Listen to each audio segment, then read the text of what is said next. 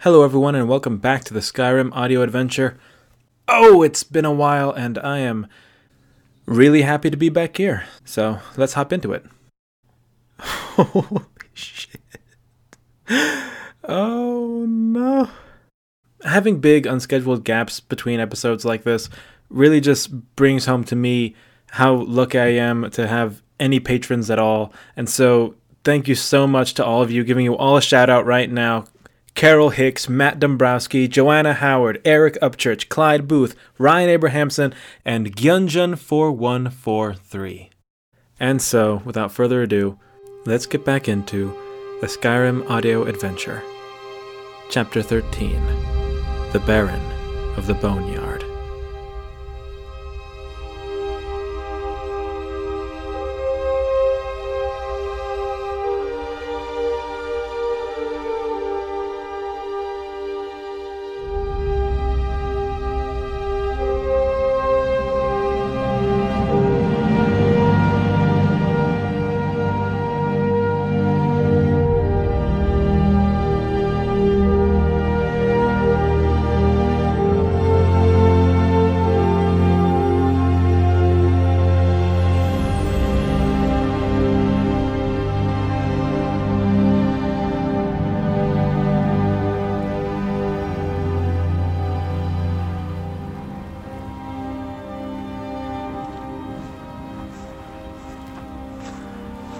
As the pair climbed higher, the trees began to thin, and so, mercifully, did the fog.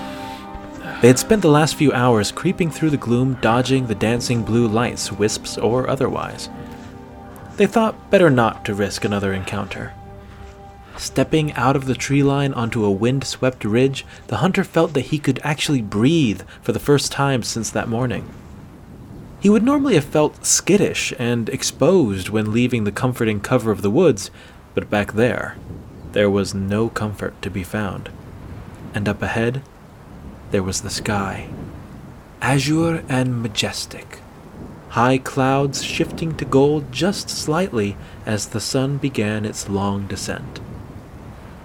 Looking back at the sickly forest, the hunter blinked and rubbed his eyes with confusion. The unnatural cloud that had been their bane since they'd made it to the falls was gone, as if the muggy particulates of water had simply folded themselves back into the fabric of the air. Brown foliage, blackened pustulent bark, and deep in the shadow of those boughs, jerking, spindly movement. Come on, hound, the hunter said, placing a hand on Bracknell's shoulder. We mustn't linger. A moment, boy, a moment. Bracknell insisted, casting his eyes around the surrounding cliffs and bluffs. I taste a fell odor on the breeze. The hunter drew deeply of the air. I smell it too. Like old bones left in the sun. We draw closer still, the Nord muttered, and crept up the rocky slope away from the macabre labyrinth of trees. Up they went, following their noses until the way ahead seemed to grow tame. A trail. The rocks were worn and the dirt was well trodden. By what, the hunter couldn't say for certain, but what was apparent was the winding line of worn earth stretching ahead of them. At this exposed altitude, the wind did much to mask what had once been clear. A few tracks seemed to be of men, booted and otherwise, but the gait was off. They were irregular, stumbling, limbs were being dragged and obscuring the tracks behind them. There were a few animal tracks, but none that followed the trail for long. Old blackened blood stained the stone in droplets and streaks, long crusted and dried. The hunter crouched and inspected the ground. Something was here. A pattern. The pronged print of a hoof, barely visible under all the others. Hooves were not uncommon, but this thing was massive, as big as any moose track he'd ever come across, and around the outside of the shape, a few lines of grasping points dragging through the dirt. What in the world did this mean? Were deer growing claws now? He would have dismissed the track offhand had he not noticed several iterations of it, separated by a matter of about eight yards. Bracknell, Tell me I'm not crazy. Bracknell rubbed his eyes as if to clear them. For the time being, it seems you're not. But I've got money on that changing. The hunter would have offered him a good natured backhand if he wasn't approximately level with his companion's ash yams. He pointed up ahead of them. More blood. We should get off this trail. My thoughts exactly, said the hunter, peering back the way they came. This is the Hollow One's highway. The pair did their best to keep a low profile as they slipped off the trail and continued their ascent. Footprints became few and far between. Soon the soil and short grass beneath their boots had given way to hard granite stone. This was no longer a hike. This was a climb. They took every section slowly and quietly. They ducked into crags when they could, and they stayed below any ridge lines so as not to set silhouettes against the sky. Their increasingly trying ascent paused when they scrambled up a false peak and found themselves panting thin air on the edge of a plateau, bathed in the chill of the mountain's shade. The ground was cold, and the hunter suspected this rocky step frosted over even on the mild nights of summer. He knelt, sucking at the air, while Bracknell leaned a heavy hand on his shoulder. The old man peered up at the spires above them. I reckon I know where we are. About six miles south of here is where those trolls used to live. Fascinating. The hunter stood up stiffly, like a horse rearing back, and picked up the scanning. Does the putrefaction reach all the way over there, I wonder? Bracknell took a quick drink and shrugged. It's hard to tell this high. Too barren. True. Can't corrupt a life if there's no life to corrupt. Still, I doubt it. It hasn't reached Riverwood, after all. It's gotten pretty close, though. Just not in such acute forms. Won't matter after today, Bracknell muttered. Come on. That trail would have set us up just a hair south of here. The pair made their way across the plateau, stepping lightly on the rock as it rolled gently from crest to trough. The world was remarkably quiet this high. Little broke the silence save the screech of a hawk riding the updrafts and the skittering of dust across rock as it was whipped up by the cold alpine gusts. The sun had retreated behind the summits, and afternoon was well upon them when the hunter held out a hand and they both froze. Hold, he said. What? The hunter was eyeing the ridge ahead of them. I. I think we're here. I heard something up ahead, slowly now. As they approached the next ridge, the two bowmen dropped onto their bellies like they were hunting. The hunter passively noticed that he shared a lot of little mannerisms with his friend. It was like watching two kids who had grown up in the same neighborhood, only the neighborhood in question was the wilds themselves. Like lizards, they crawled silently up the cool rock face to the edge and tentatively looked over the top. Rather than more rocky bluffs, the pair saw that they had crept to the lip of a wide basin. It resembled a crater, complete with gnarled slots and crags at the edges, enclaves that had been cut into the rock by what the hunter had to guess was a long dead volcano. The drop into the cauldron was just high and steep enough to give him pause. In this rocky grotto were several shabby wooden structures, a raised cabin, a rudimentary forge, and neighboring storage shack. Various altars and effigies also littered the area, but by far the most conspicuous feature inside this crater was a curious mound, nearly 40 feet long and 6 feet tall. As the hunter squinted at the protracted pile, a shiver ran down his spine. It was a pile of bodies. Men and women some in rough armor, some in clothes, some in hunter's furs like himself. All were in various stages of decay. Some were practically skeletons, some were festering nurseries for flies, some looked like they might still be warm. Who? How? When? All these questions flooded his mind as he choked down a silent sob. One question floated to the top like a pine cone in a pond. Why? He couldn't begin to fathom why this had been done. What need could justify such slaughter? What pain could rationalize it? Perhaps if he were the king of worms, he would understand.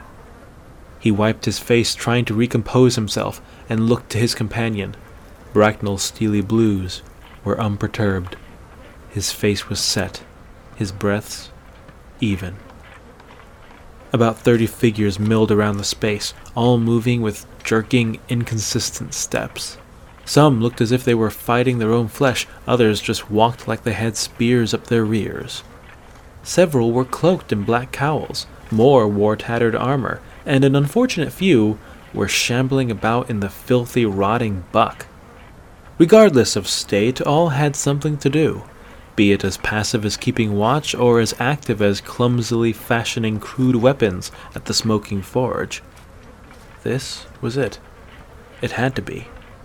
The lair of the necromancer. Now all they had to do was pick him out of the crowd. The hunter focused, parceling the decrepit lot into smaller gaggles of ghouls and sifting through them in search of. what? He wasn't sure. Someone who looked less dead, perhaps. A warmer complexion, a steadier gait, something with a measure of authority or dexterity. He soon ruled out the naked figures, as all showed clear signs of being less than alive, be it a lack of skin, protruding entrails, or simply being walking skeletons. Those in armor he couldn't be sure about, but he doubted that one who summoned the dead to do their bidding would be wearing full metal armor in the middle of the day. That left those in the cloaks. He could pick out almost nothing of their features and started searching their behavior for some tell. However, they were all shambling about the crater with the same vague hint of unenthusiastic purpose. He could tell nothing between them. Bracknell eventually tapped his shoulder, and the two slithered back away from the ledge. Did you see him? The hunter hissed. I saw nothing I could hang my hat on. You don't wear a hat. Well, no, but I think I should. I'm beginning to thin out up top. Yeah, that's a decent idea. Think Helga will like it? More worried about the coin, honestly. Fair, fair. Anyway, what the fuck are we gonna do about this? Bracknell quirked his mouth in the hint of a smile. Well, we'll have to lure them out and I think we've established which of us is the better bait. The hunter's sidelong glare could have felled a tree. I thought you said we weren't going fishing. But it went so well last time. Yeah, but the slaughterfish aren't swinging swords. How else do you propose we do it? We can keep watch, wait for the bastard to show himself. And what about when it gets dark? Then we wait till daybreak. Passivity will not avail us, boy. Not here. I call it patience. Don't you lecture me. I invented patience. The hunter rubbed his hands down his face. The night, at least, gives me cover to sneak in there. I suppose that's fair, but what if something goes wrong? Then we can run back down the mountain. You can run back down the mountain. I, at best, can saunter. What's more, do you really favor your chances scrambling up this wall in the dark with a bunch of deadheads on your tail? Well, we know these things are coming and going, so there must be an entrance of sorts. The hunter crawled his way back up to the edge and surveyed the perimeter. To his left, he spotted a slot like crevasse that had a gate sloppily mounted into it. He returned to Bracknell. There's a gate over that way. I can just bail out there if everything goes to hell. Then you're running into a bottleneck in the dark. In the light, you'd at least have a chance of fighting them off. Fighting them off? Did you see how many there were? You trained with the companions, did you not? I, uh, yes, but swarms of the undead were not covered. All the more reason to coax the bastard out, so we don't have to deal with them. But I'm still stuck as bait in that scenario. True. Wait a minute. What if we could draw him out? Throw a stone, so to speak. Do you want to throw an actual stone? No, no, but a disturbance, like the gate. The gate was sitting open, what if it mysteriously closed? That might. The hunter's words caught as he looked past his friend to a nearby boulder dropped on the plateau by an ancient glacier long ago. Movement, get down! He hissed as something shuffled out from behind the huge rock. Blue lights danced once more. A corpse, face still hanging in tattered strings to its chin, was darting for them with graceless haste. Bracknell didn't miss a moment. He shot towards it, drawing an arrow from his quiver, caught the thing's raised hand axe, and like he was thrusting a spear, drove the arrow through the thing's glowing, undead eye. As it halted from the blow, he raised a boot and kicked it away, wrenching his barbed arrow out of its head, pulling rotting brain and sinew with it. The corpse crumbled to the ground, an inert jumble of flesh once more. The hunter was impressed. It was the fastest he'd ever seen the old man move. He would have said so, but the stink of the undead minion choked any praise he could muster in his throat. I don't know that I like that plan either. There's no guarantee that it will get anyone's attention. True. True. The hunter choked. But based on what just happened, I retract my earlier proposition of waiting. Chew right. We gotta try something. You get to a good shooting spot, I'm heading for the gate. Be sharp, boy, the old Nord said. No hesitating from here on out. If the time comes to fight, you fight. If the time comes to kill, you kill. The hunter nodded. Got it. And drop your pack here. I'll look after it. He did so, eyes still watering from the stench, and slunk off to the left, crouching along the lip of the necromancer's camp.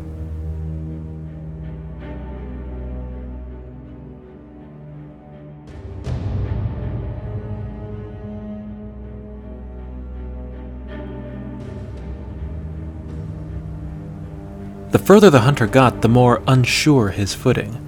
Pebbles scattered and skipped under his steps, causing his heartbeat to thrum in his ear from the sheer anxiety. Would he be heard? Would he be seen? He hugged the rock, trying to duck out of view from those in the caldera and under the gaze of any that walked to the perimeter. Spiders and mountain goats all around would have been jealous had they seen how he clung to that stone. Below, he could see the path they had deviated from winding up towards the gate.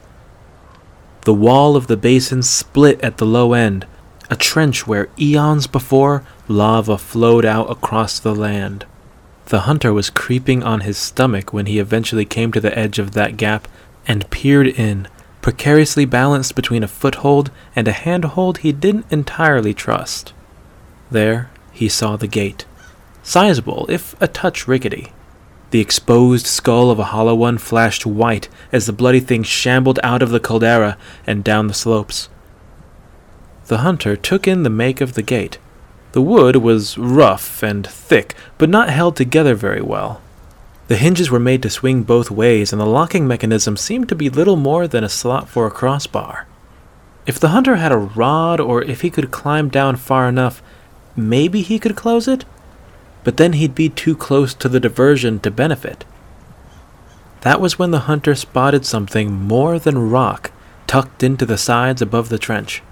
Hidden in the crags above the gate, he saw a pile of moderate sized logs, suspended by a closed ramp, ready and waiting to be dropped onto the heads of any unwelcome guest to enter the camp. That was the key. That would make for a perfect lure. The question was how to trigger it. The hunter climbed further into the crevasse, scouring the ground for a trip line or a pressure trigger. Then he realized that as long as there was traffic in and out, the main trip mechanism would probably be deactivated. That meant he'd have to trigger it manually or find the anchor, which posed some problems, not the least of which was the fact that his grip was starting to slip. He traversed along the inner wall of the slot, looking down at the pile of logs. The crevice was just wide enough to make chimneying untenable. He spotted the ring and rope keeping these felled sentinels from careening down and crushing anything unfortunate enough to be using the gate. It would be a tripwire then. Someone triggers the wire, which somehow loosens the rope, which lowers the ramp and releases the logs. The device was about a full body length below his severely occupied feet. Again, he wished that he had a rod or at least a hardy branch that he might reach down, unleash chaos, and scramble away like a mischievous rock gremlin. Even better, if he got to a place where his hands were free, he could probably trigger this with an arrow. He traced the rope, looking for the tie off. The anchor looked like it would be just inside the gate. It was at that moment when he heard a low, guttural grunt. He looked down and saw that a pair of hollow ones were staring up at him with their ghostly blue orbs. Yellow and brown teeth bared, mean weapons gripped in their hands. He flinched. It wasn't much of a flinch, but it was enough, so tenuous was his grip on the rock. His weight wobbled, his hand slipped, and then his boots. Gravity took him like it had been waiting for the chance, and he fell, clawing at the wall for any form of purchase as he did. Now, once he had entered free fall, the hunter had half a second to do anything about his situation, and an eighth of that time to ponder it. In that brief moment, looking down at the doom rushing up to him, he eyed a landing spot that might be a little less catastrophic. He would have thought himself crazy to attempt this on purpose, but as Bracknell had said, the time for hesitation had passed. Pushing away from the rushing stone at the last moment, the hunter's boots landed hard on top of one of the gate doors. The wood buckled and cracked beneath them. The impact must have broken one of the hinges. He balanced atop the teetering door for a moment before leaping down into the caldera. He rolled as he hit the dirt and spun to see the large door topple forward, splintering the bottom hinge and crushing both of his hapless onlookers. The slam and crunch echoed off the walls. The hunter winced like a child who had just broken a jar. Oh no. Tremulously, he peered around. Sure enough, he was the center of attention in the middle of the necromancer's camp. Every ethereal eye, every empty socket, every slack, maggot crusted face was pointed at him. He was up and moving before he'd even had time to explain to himself where he was going. He drew his short sword and skirted around the perimeter, trying to keep as many deadheads in front of him as he could. As the horde surged forward, he saw that two of them would not be so easily outmaneuvered. The first was a woman in a faded yellow dress. Her jaw was missing and one bosom was hanging out. In her gray hand, she held little more than a sharpened stake. He ducked her flailing attack and separated her head from her shoulders with a swift pirouette. The second was a large orcish bandit who was missing most of his entrails. He came at the hunter with a huge two handed warhammer. The hunter leapt on him before he could swing and nailed his head to the earth with his blade. The hammer looked ideal for crushing heads, but when he picked it up, he found it was too heavy for his wiry frame to wield. Holding it by the end, he spun twice and flung it into the oncoming crowd, flooring a wide swath of his pursuers. It was about that point in the skirmish he stopped seeing the differences between them. He stopped looking for the people they used to be. Some of them were skeletons, some of them were more. Some had weapons he might be able to use, some didn't. He pulled his sword from the orc's head and continued to strafe. He was doing his best to keep the hollow ones in the center so he could move freely around them, but it was getting harder. They all seemed sluggish at first, but when the winds of war blew and the bodies started falling, they seemed to awake to their sinister purpose. They got faster, they got fiercer, and most troubling of all, they got smarter. He ran one through with a borrowed polearm and whirled to see that he was being boxed in. He spotted a raised stone platform and leapt onto it. The decrepit mob surrounded him, pressing in. Something crunched beneath his feet, and the hunter looked down to see fragments of bone and scattered human teeth. Panicked, he spun, training his sword on each of the oncoming throng in turn. Then they stopped. A breathless moment snuck past, and the hunter came back to himself. He was panting through gritted teeth. He bled from a cut on his arm, and his boots were black with rotting viscera. The slack faces around him stared, as if waiting for a performance to start. He paced like a wounded, anxious animal, probing for a weakness. The throng was too deep to hurdle, too armed to dive into, and too dense to barrel through. After several nervous seconds, the crowd parted, creating a path. Thinking it was a weakness, the hunter darted for the gap, but froze when he saw what waited. Stepping forward was a figure taller than the rest, shrouded in a cloak and hood. The hunter couldn't make out the face in the shadow. Its arms were folded into its sleeves, and its feet were covered by the hem of the robe. When it walked, it swayed side to side like it was hobbled. The hunter backed up, blade ready, as the strange figure approached. It stopped at the foot of the platform.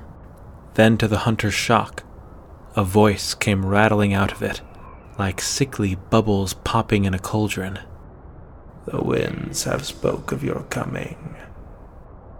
Rude, wouldn't you say, to break down one's door and start slaying their servants? Who are you then, interloper? The hunter's brow knitted, and he kept his sword pointing at the figure. Rude, wouldn't you say, to ask a name without giving one? Foolish, but I will abide. I am the Baron of the Boneyard. Now, please, a name. The hunter's adrenaline was causing his toes to tingle. You are the necromancer.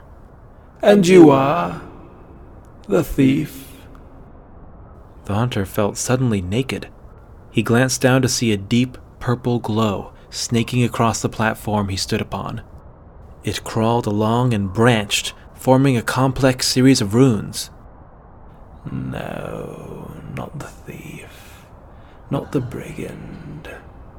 You are the hunter. The hunter felt like he was being searched, stripped bare by the ghostly eyes around him. The hunter, yes, but not quite.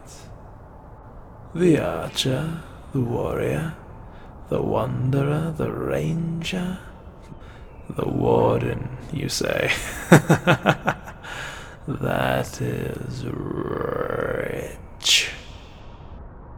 The hunter swallowed. Where the heck was Bracknell? Wasn't it apparent what was happening even from afar? All he could do now was play for time. Baron, he said, dropping to one knee and laying down his sword. Every part of him that touched the stone tingled like the blood was rushing out of it. I'm a student of the arcane. I've come to learn at your side. Please, won't you have me as an apprentice? There was a heavy pause before a cold chuckle crackled out of the hood. Apprentice? no, no, you are no mage. That much is plain to see. Please, I can show you. Just allow me a demonstration. the laughing grew louder, but the hooded figure stepped back several paces, and the glowing runes faded away. Very well, student. An opportunity you shall have. Please show us your magical aptitude. The hunter waited, breathless for a moment. Still no sign of Bracknell. With shaking hands, the hunter surreptitiously grabbed six human teeth from the ground and stood wiping the sweat off his face. Behold, he cried, holding out his palm. Three human teeth. Now observe as I send them on a journey through my body. He imagined the necromancer quirking an eyebrow, but of course he couldn't see. He drew a knife from his belt and brought it to his palm. All I need is some blood. A- and, of course, magic. The hunter pressed the blade into his flesh, not deep enough to do real damage, but deep enough to draw a convincing amount of blood. He winced at the pain, but tried to hide it. The hunter then pushed the three teeth into the slit on his hand, straining theatrically each time. Once all the teeth had disappeared into his wound, he held up the empty hand. Suddenly he began to gasp and convulse his arm violently. It started in his wrist, then his forearm, elbow, and finally his shoulder. As the spasms reached his chest, the hunter made like something was rising up his throat and dramatically spat three teeth out onto the dirt at the Baron's feet. A pregnant silence followed. The hunter wanted to check the ridges around him, but didn't want to give his friend away. He wanted to spit the taste of old teeth out of his mouth, but didn't want to break his facade. Then the Baron of the Boneyard spoke. Thank you very much for that charming display. It makes this so much easier. They began to step slowly towards the platform. You see, to subjugate a soul, one must call it by its name. And you never gave me yours. Smart. The hunter stepped back slightly, feeling for his bow as the hooded voice continued. However, there is a workaround, you see. It requires me to identify your truth down in the very moat of your being. The place where who and what become the same. Jerking steps carried the Baron up a short stair until he stood on the platform with the hunter, who could only raise his bow feebly in defense as he was dwarfed. Isn't it good to be properly introduced?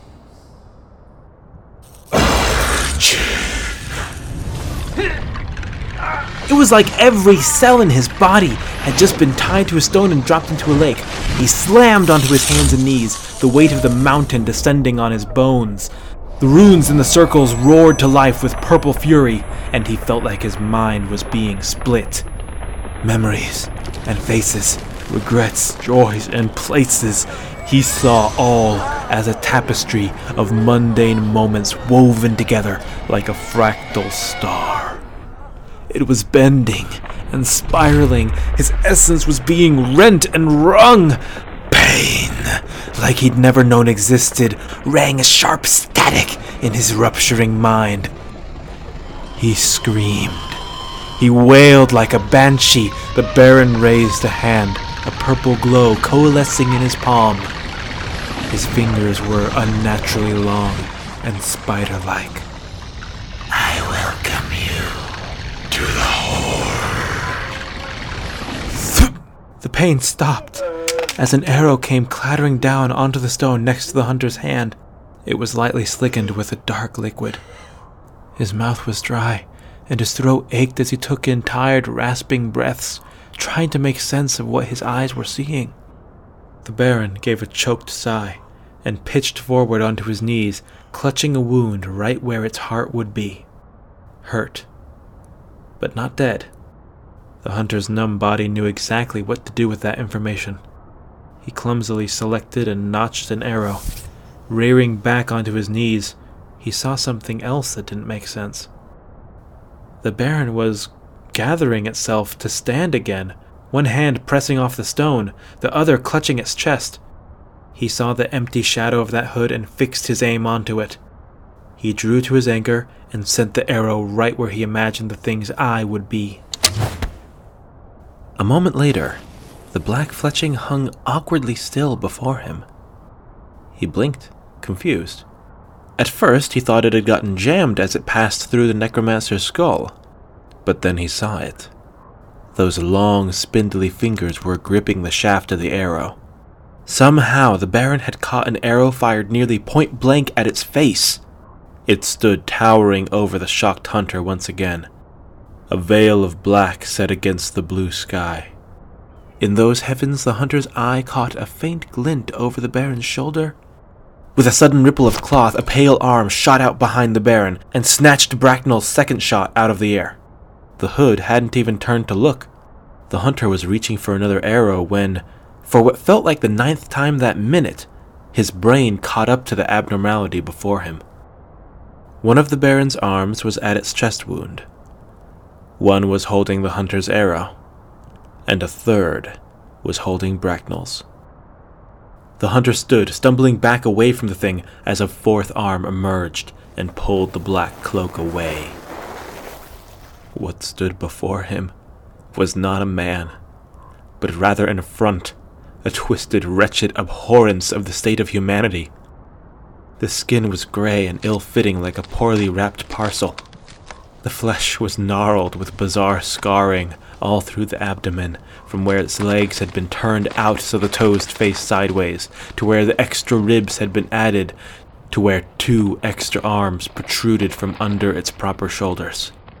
The hunter was not unfamiliar with the odious and ghoulish at this point, so these nightmarish augmentations did little to shake him. But the thing's face chilled him to his core. The mouth that had been speaking with him moments before, he now saw hanging open, cheek split so the jaw hung unnaturally wide. A wicker framework was set into the mouth, forcing it agape, and making articulation impossible. The tongue was nowhere to be seen. A rune carved into its forehead smoldered purple like a dying ember. In all this, the thing the hunter expected would haunt him till his death was the eyes. They were not the blue glowing orbs of the hollow ones around him. The whites were pale, the iris was dark, the lids were gone, but these eyes were moist. Moist and all too alive for the face that surrounded them. Two lines traced down the Baron's cheeks from where tears had worn away at the flesh like a river wears away its stone. The hunter shot his second arrow, and the Baron ducked, dropping onto all sixes like a massive insect and skittering towards him, screeching. He would have screamed, but he didn't feel he had any voice. So he moved. For some reason, his body didn't feel like his. It was like he was calling to it from a great distance. The direction and manner in which he moved was more than his mind could handle.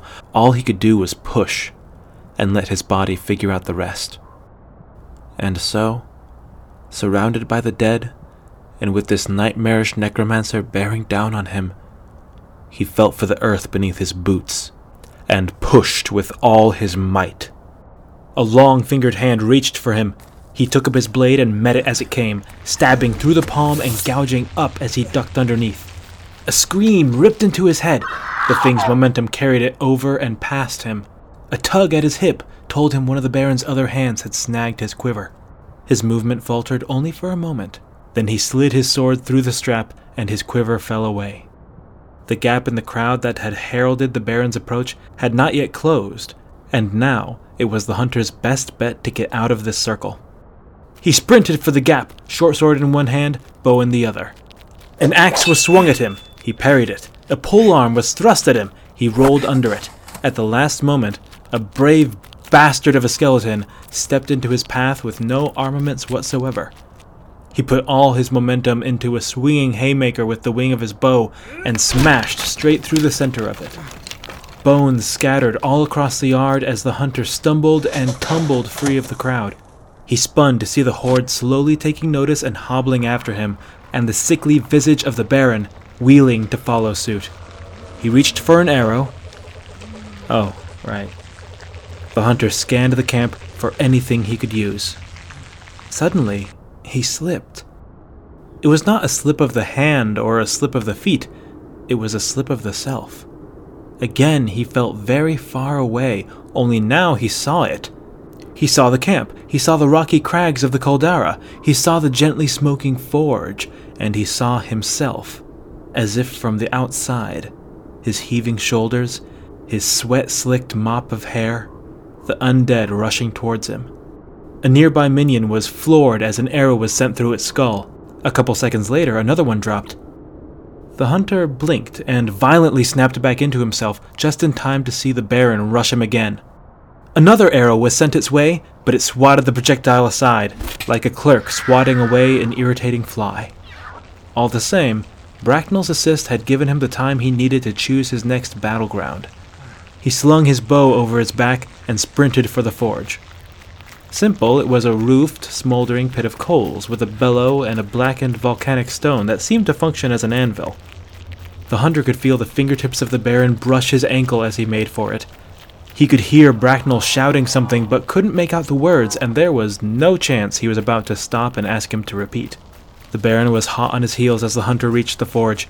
He leapt over the fire pit and swung on the rope for the bellow. He heard the whoosh of air, felt the rush of searing heat, and heard the inhuman scream of the Baron. He squinted back at the roaring forge and saw the Baron reeling away, an angry blackened mark on the arm that he was sure had just been reaching for him. The wall of the shack next to him was covered in strange, crude weapons, barely sharp, but heavy enough that it wouldn't matter when they were swung with undead strength. He grabbed four of the more sword like ones and plunged them into the fire. He pulled the bellow once more and stepped around the forge to face the Baron. Payna! The hunter called, taking a knife in one hand and gripping his short sword in the other. Do they all feel that? Or is it just you? Rage burned in the Baron's lidless eyes, and it screamed back at him. Seems like an interesting inconvenience to tolerate, given your position. Just then, another dart arched through the air, and the Baron was again struck by one of Bracknell's arrows. This one landed in the shoulder blade and got stuck.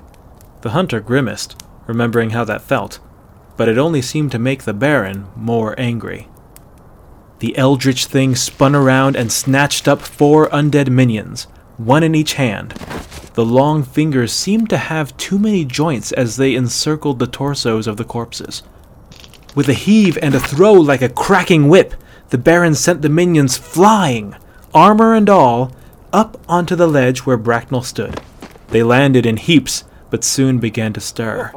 The hunter heard Bracknell's string of curses and saw him disappear from the ledge to deal with the company. His eyes returned to the Baron, only to see him winding up again. Four more undead were violently ushered in his direction, the most on target greeting him with an enthusiastic flying swing of a great sword. The hunter almost dropped to the ground as he avoided it, and stood just as his new guests were righting themselves. He quickly closed the distance with one and jammed his short hunting knife into the base of its skull. It seemed to do the trick, and he moved on. The second came at him with a narrow sword, using something that was, once upon a time, technique. But the fencing skill had withered with undeath, and the hunter easily countered with a parry and riposte, running the ghoul through with his sword, then slashing its throat with his knife. The last two came at him at once. One unarmed, one with a familiar greatsword. He ducked another enthusiastic swing and slashed at the unarmed minion's legs, just how Aethys had shown him. As it dropped, he rushed into the one wielding the greatsword, catching its raised arms with his sword and stabbing it as many times as he could in the head and chest with his knife. Unable to complete its downswing, the thing oh, moaned and tried barreling into him. He would have shifted his weight and stepped out of the way, but suddenly he couldn't. His foot was held in a grip cold as death. The unarmed ghoul was getting its revenge. He hopped on one leg for a second, trying to find balance as the berserker pressed into him. He never found it, but he did find the lip of the forge as his foot brushed against the cobble wall. Allowing himself to fall, he wrapped his knife arm around the berserker and levered it, flinging it down into the fire pit. He thought the heat might scorch his face and rolled away, frantically kicking at the ghoul still grabbing at him. Eventually, he managed to stomp its face enough times to loosen its grip. He came up to a knee and stabbed it through the neck.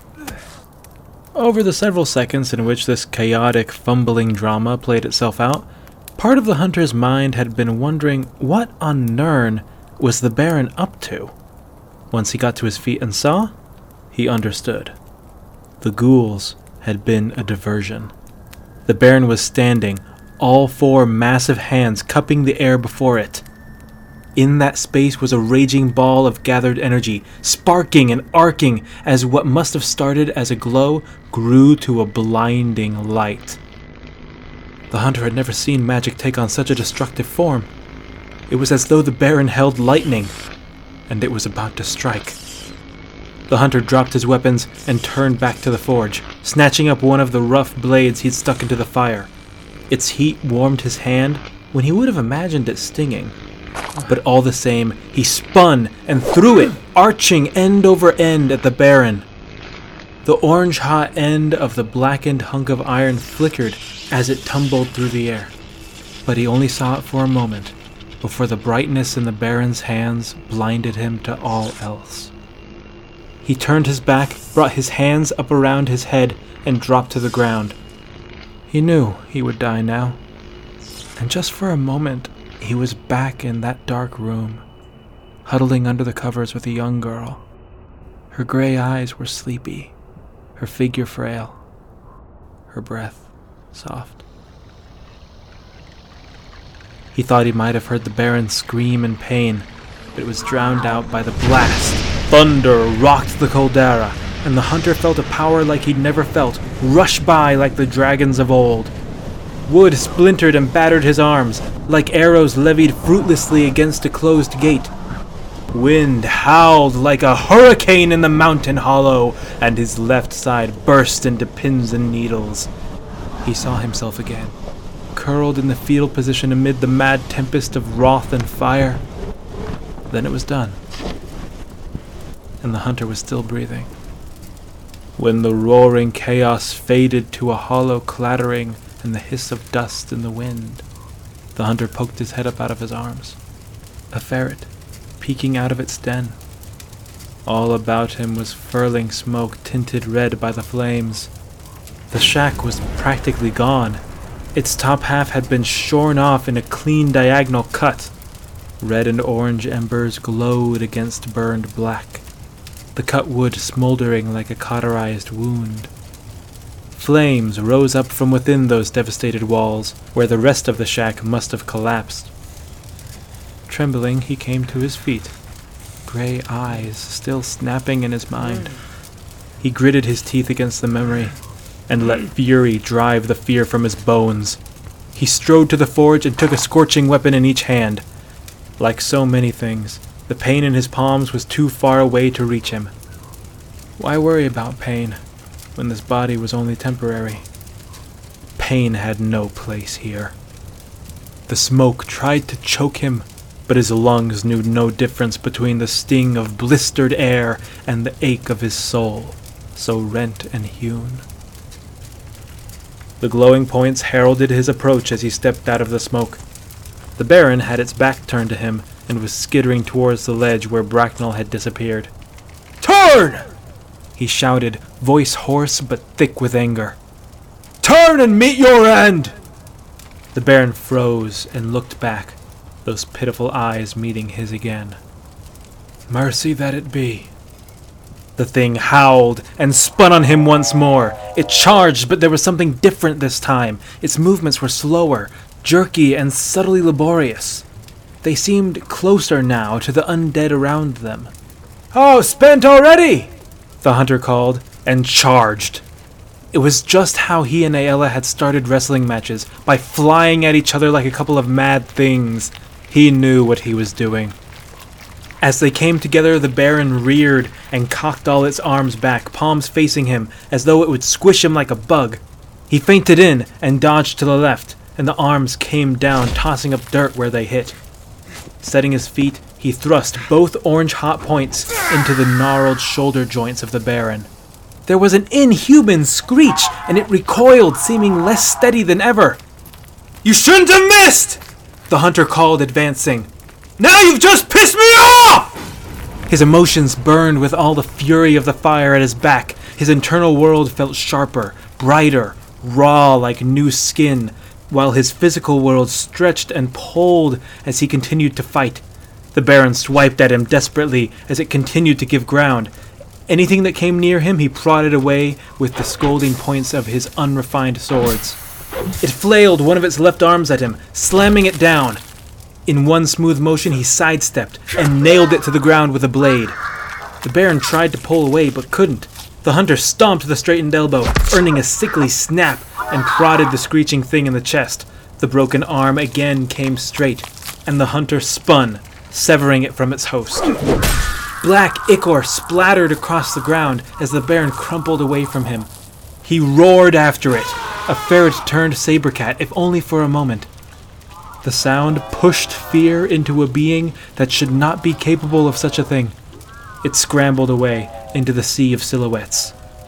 The hunter breathed in the smoky air as sweat cooled on his brow.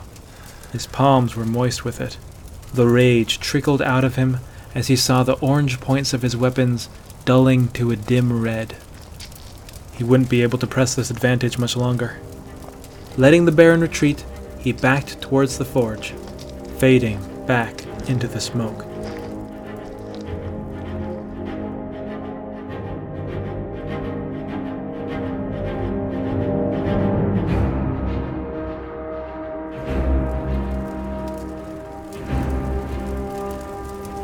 He shoved the two blades back into the pit and looked at his hands.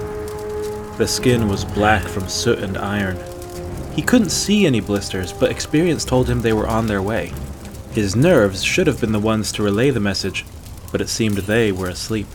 He found the knife and short sword he'd dropped, sheathed them, and took quick inventory. Sword, dagger, knife, bow, check. Quiver, No such luck. He blinked and saw himself from afar. He blinked again and he was back in his head. Clicking his tongue in annoyance, he drew the last of the fiery blades and stepped off in search of the Baron, and an end to this whole ordeal. The Baron greeted him as he cleared the haze, and the two dove back into their gory festival as though they'd agreed upon it. Three abhorrent arms against one hot hunk of metal. The hunter didn't have the same advantage as when he had had two, but he still managed to dictate the pace of the engagement. Knowing the Baron would flinch and twitch at every jab or feint, let him move the monstrous necromancer into vulnerable positions and out of aggressive ones. It was a mad image. He knew because in brief moments he saw it. The lean hunter facing down the towering insectine baron. Finally, after almost a minute, the hunter had set up his next strike a slash to the wrist on the extra right arm. The hunter jabbed to the chest, prodded away a follow up swing, offered a swipe of his own to hold the other arms at bay, then, darting in, slashed down at the vulnerable wrist. Suddenly he faltered, and the strike whiffed.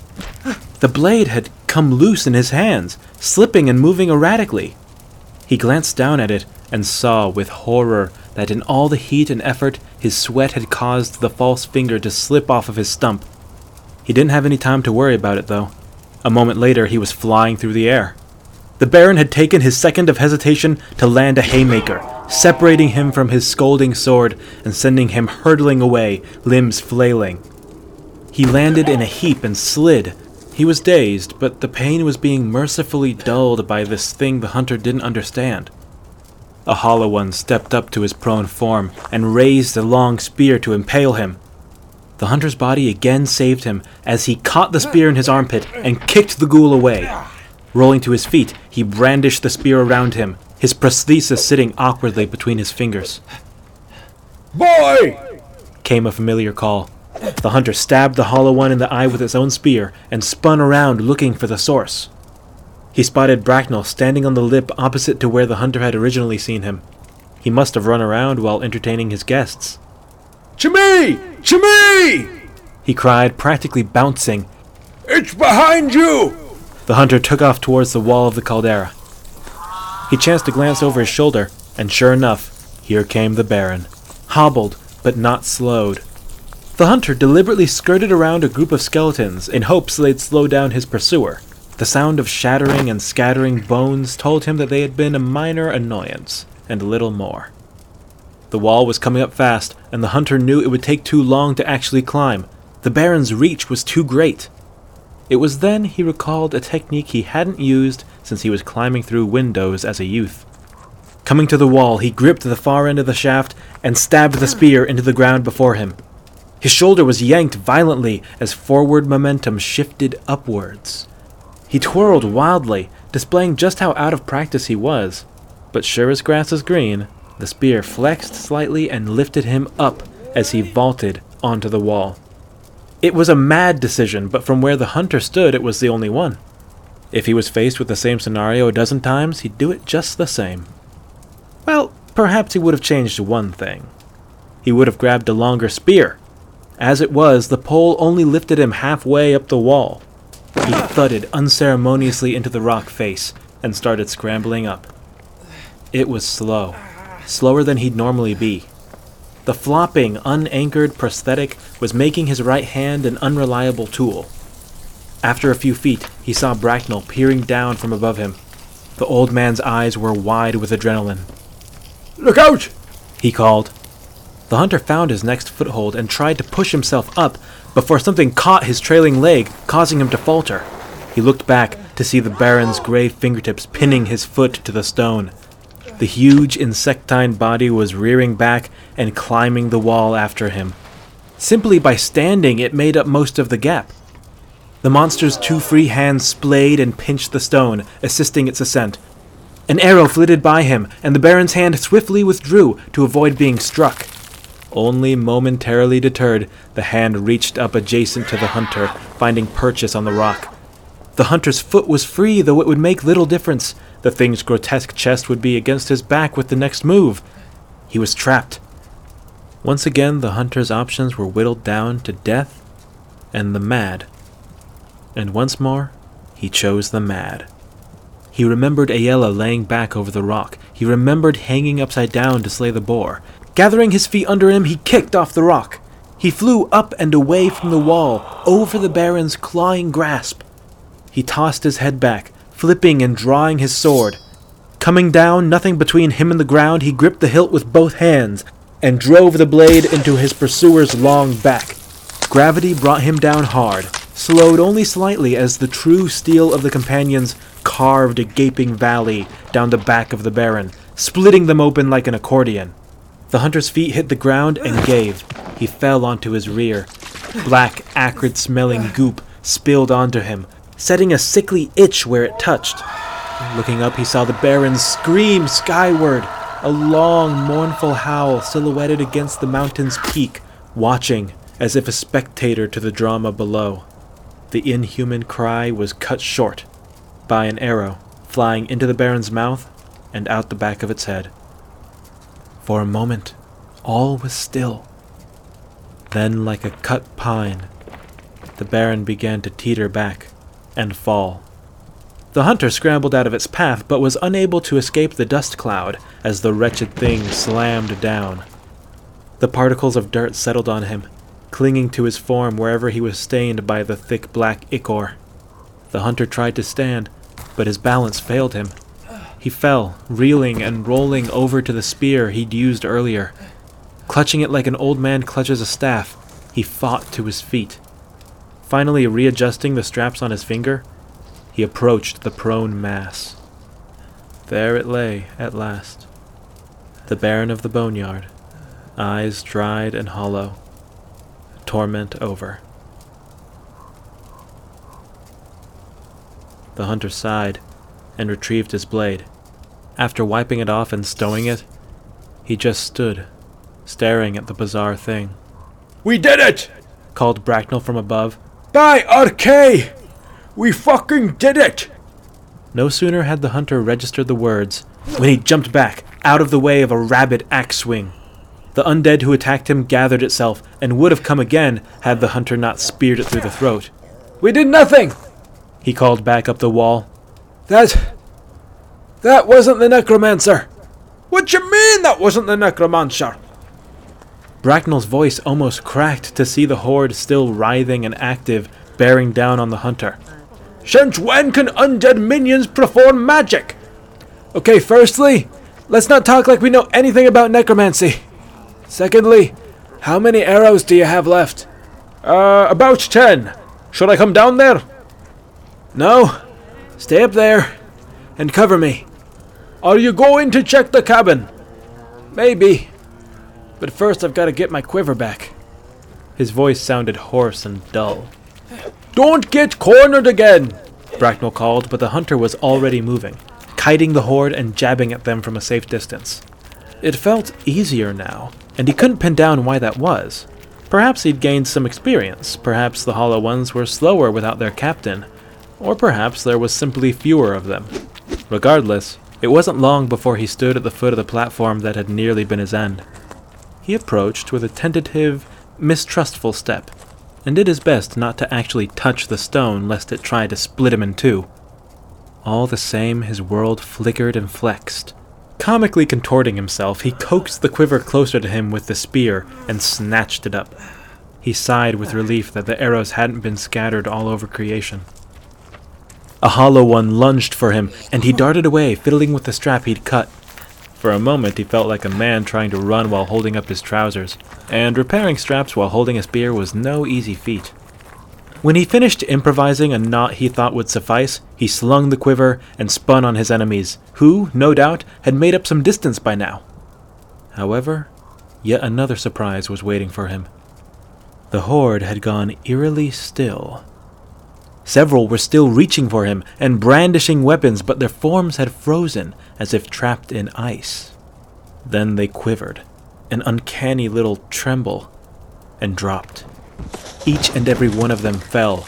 Skeletons shattered, smoke sprung from under hoods, and the figures keeled over.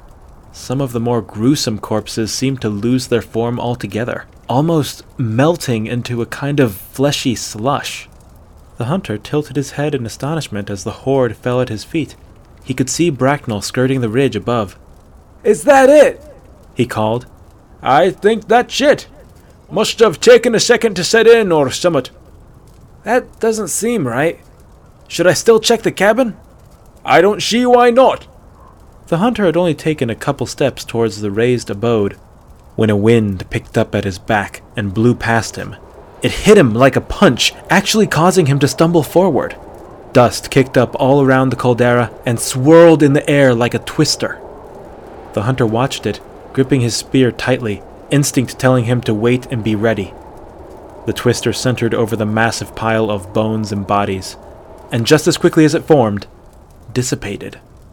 The world stilled as if drawing breath. Then came the scream.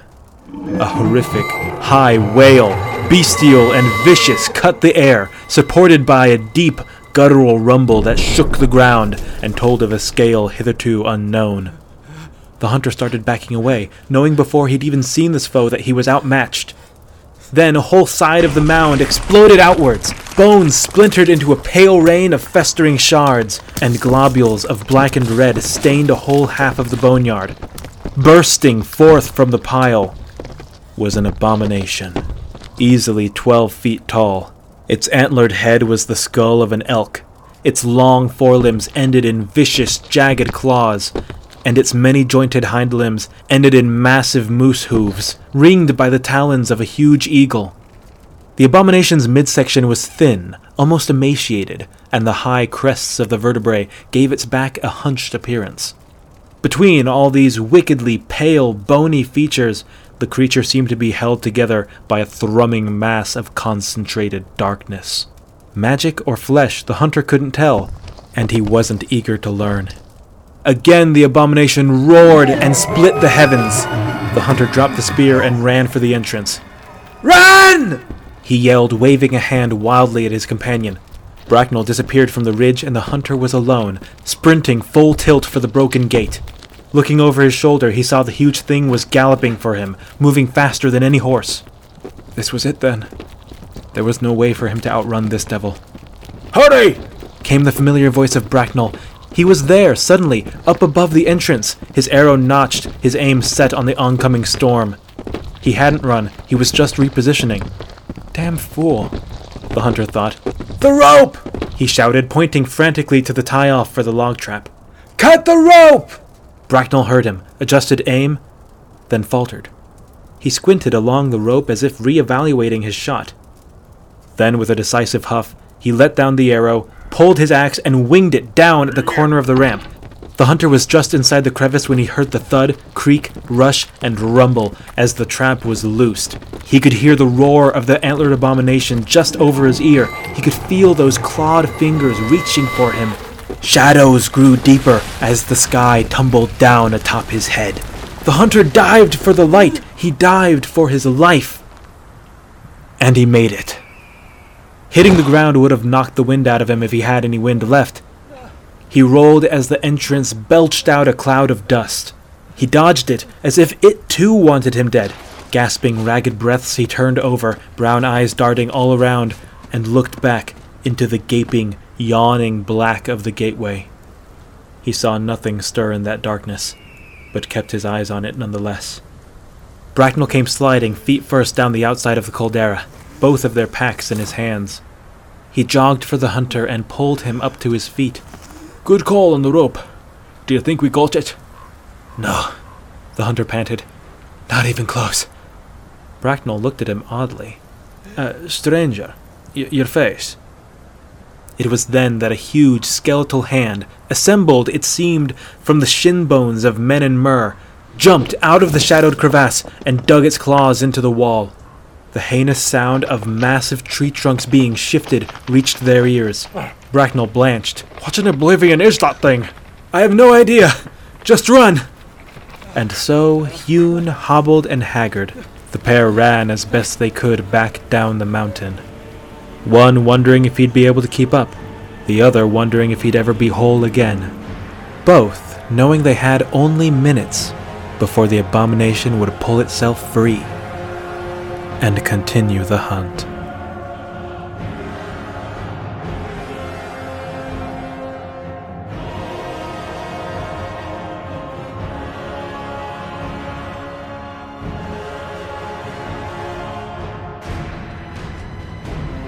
Oh my goodness gracious, that was a heck of a production cycle.